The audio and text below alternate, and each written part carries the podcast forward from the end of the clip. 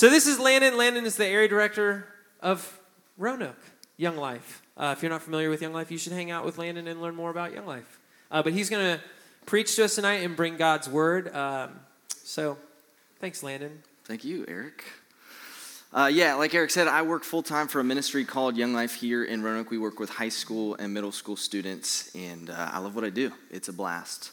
Um, and I know what you're thinking when you first lay eyes on me. Most people say this to me after the fact. They look at me and they say, Man, you must be a football player, right? Like, I know that that's what you're thinking when you look at me. I just, it's something between my tiny little hands or my short stature, or these toothpick arms. You're like, Man, that, that guy must play football. And you're probably thinking maybe he plays defensive end, you know, defensive tackle, linebacker, something like that, right? Like, that's kind of the build I have. So you're gonna be shocked when I let you know that when I was in high school, I actually was the kicker on our football team. When I was in high school, I, I went to Hidden Valley High School down the road, and uh, I was the kicker on the football team. And I loved, I loved that gig. You know, it's a pretty easy spot on the high school football team. You, uh, you stand on the sidelines, and then every once in a while you jog out, you kick the ball, no one really hits you, and you jog off the field, and you're done. It's a great gig, and uh, I loved it, except for in my third football game ever. Uh, I played at Hidden Valley. We were playing Lord Botetourt High School, and we got late into the game and we had started to, to beat them pretty handily. And our coach was getting to this point where he was starting to put some subs in you know where where he's starting to put some guys in that maybe wouldn't normally play. And he's he's kind of you know doing some experiments with the roster. And he uh, he called my name. He said landon come here. So my first reaction of course is to think he's talking about someone else. Even though there's no one else named landon on the team i look around thinking surely on our own 20 yard line late in the game he's not talking to me. It's like first down. But he was. So i went over to him and he, he said, Hey, Landon, I want you to run in there, tell Jimmy, who was the running back at the time, that he's out and you're going to run 48 sweep right. I didn't know what any of that meant, but I jogged uh, onto the field because in that moment I had, I had two choices, right? I could stay on the sidelines or I could take the play call and I could jog out on the field. And because I'm crazy, I went out on the field not knowing what I was doing. And uh, I jog out there, I get in the huddle, and I said, Jimmy, you're out. And Jimmy looked at me like I was a lunatic, right? Like he's like, why are you in the game right now playing running back? So he jogs off the field, kind of checking over his shoulder, seeing if it's like a prank, if he's getting punked. You know, he's like, what's going on here? And uh, and then I got in the huddle, and uh, I said, all right, we're gonna run 48 sweep right. Ready, break. And we break the huddle. And my best friend, who was playing quarterback at the time, his name's Nick Ralph, he grabbed me by the face mask and he pulled me in real close and he said, You know what this means, right? And I didn't know what it meant, but I was like, Uh huh, yeah, yeah, yeah. And, uh, and then he said, his eyes got real big and he said, This means I'm gonna pitch you the football. You're gonna run that way and run as fast as you can. So my eyes got real big at this moment. You know, like I'm not just a figurehead out there. He's gonna throw me the ball. I gotta figure out what I'm doing. And uh, I started to get pretty nervous in that moment. And if you know anything about football, uh, the guy who receives the, the ball, the running back, is usually five, six yards back. I'm like 20 yards back, and I'm like standing there, like waiting. And Nick waves me up, and he says, I remember it like it was yesterday. He got under center, and he goes, Red eight, red eight, said, hut and he pitches me the football. And uh, lucky for you, I actually dug up some, some old footage, and you're going to get to see that football play right here, right now. So we can go ahead and roll that tape.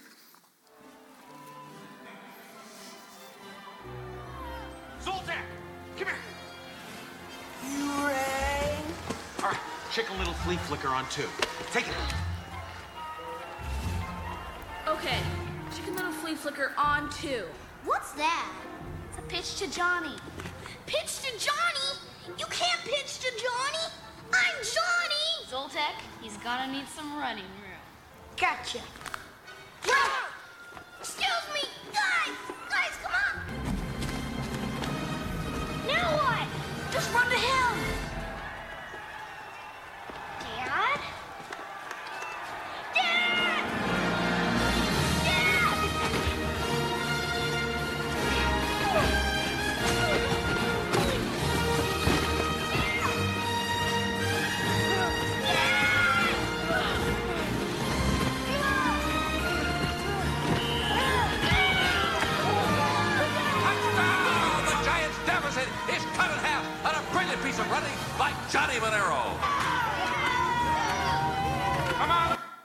Right, so you probably figured out pretty quickly that wasn't actually footage from me. But that story is true, I promise you. Uh, except for when I ran the football that day, I ran it about seven yards. Someone touched my foot, and I fell on my face.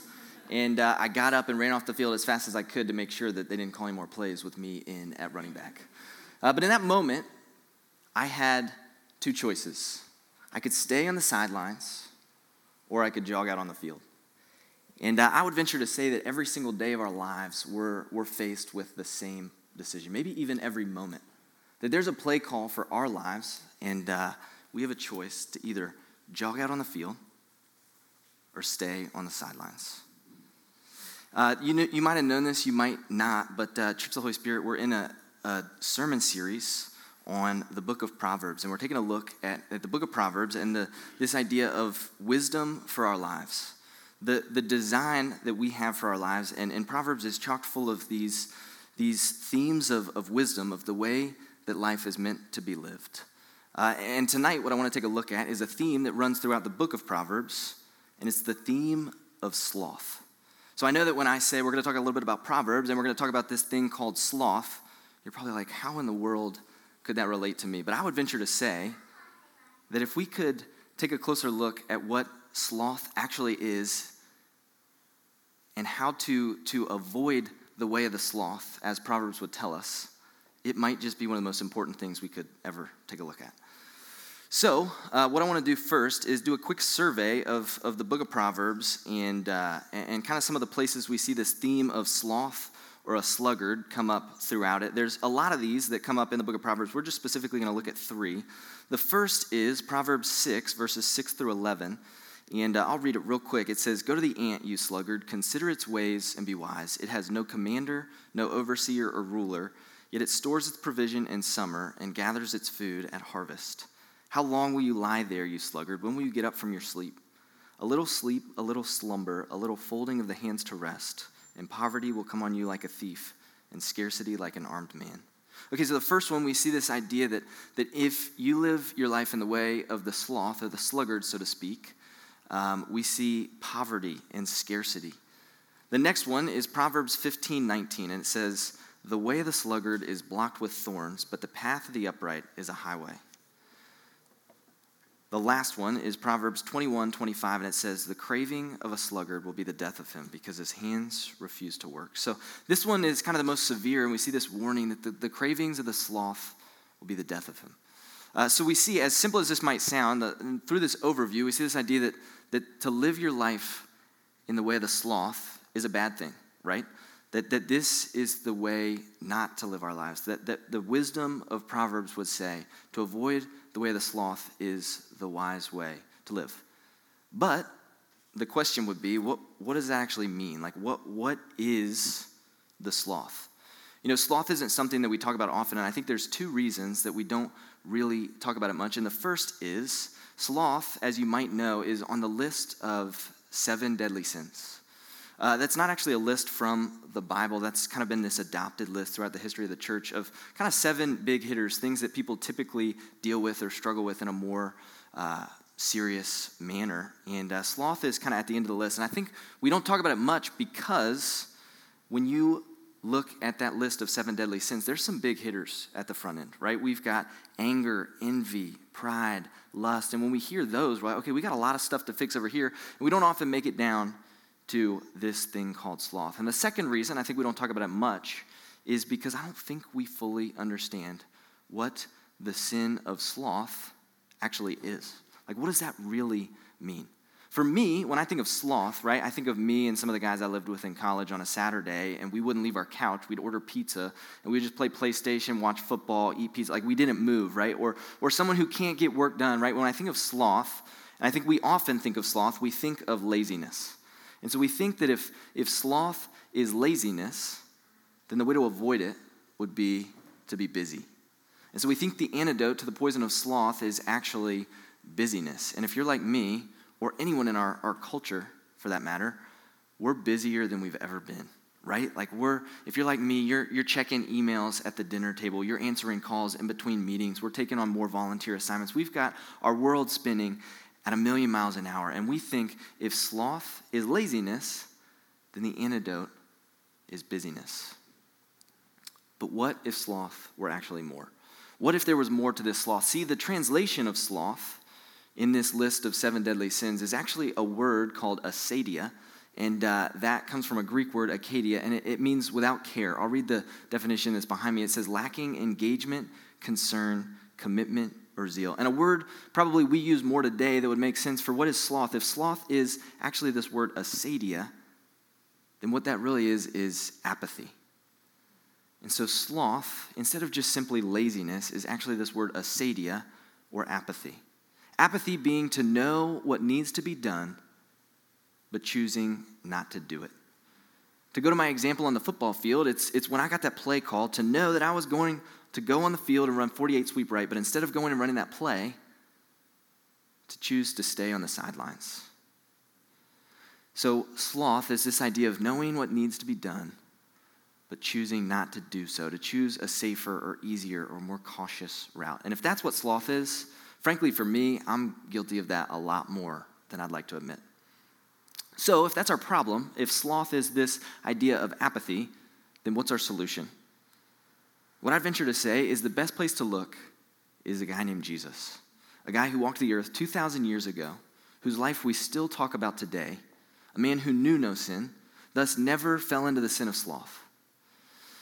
See, Jesus knew the play call for his life. Jesus knew that when he came to earth, he came to live the life that you and I should have lived and he came to die the death that we deserved to die. His life was a rescue mission for me and for you, that he knew he was going to the cross to pay the penalty for our sins, to reconcile us back into relationship with the Father, the relationship we were designed for all along. I want to look real quick for the, the last little bit of our time at an account late in Jesus' life when I think the temptation of sloth was whispering in his ear. See, towards the end of his life, even though he knew the play call all along, it started to become more real. And Jesus heads to a garden called Gethsemane, and he takes his friends, and he knows very, very soon he's going to be handed over to his enemies, and they're going to take him to the cross. And in this moment, I want to take a look at how Jesus responds as the sin of sloth, or the temptation of the sin of sloth, starts to whisper in his ear. It says this Then Jesus went with his disciples to a place called Gethsemane, and he said to them, Sit here while I go over there and pray. He took Peter and the two sons of Zebedee along with him, and he began to be sorrowful and troubled. And then he said to them, My soul is overwhelmed with sorrow to the point of death. Stay here and keep watch with me. Going a little farther, he fell with his face to the ground and he prayed, My Father, if it is possible, may this cup be taken from me, yet not as I will, but as you will. So we see this moment where Jesus, being fully man and fully God, knows what's coming. He knows that his death on a cross is imminent, and he knows the play call. And he's there, and he knows I can either jog out on the field or I can stay on the sidelines.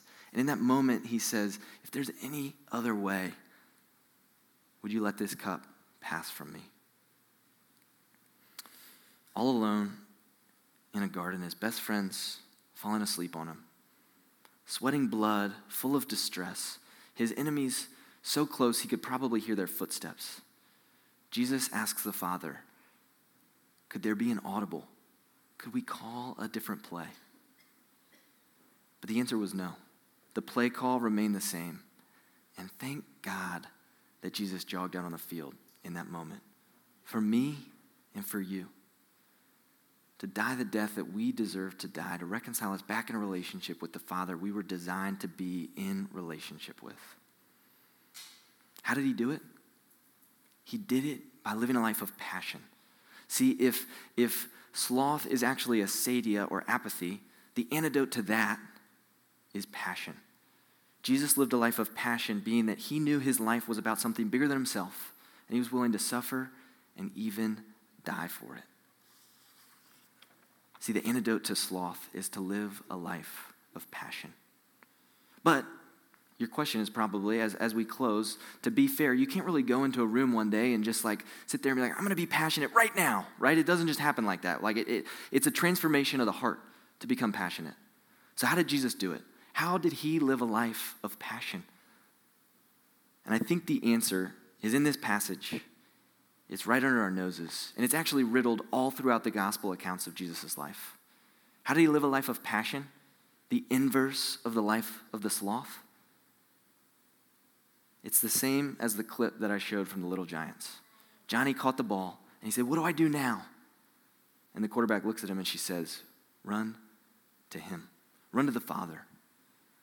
And it's in doing that we see Jesus in that moment of distress. What does he do? He goes to the Father. We see moments all throughout Jesus' life where he pulls away to be alone with the Father. And it's there that his heart is transformed. It's there that he lives a life of passion. And the same is true of us. As we run to the Father, it's there that he transforms our hearts.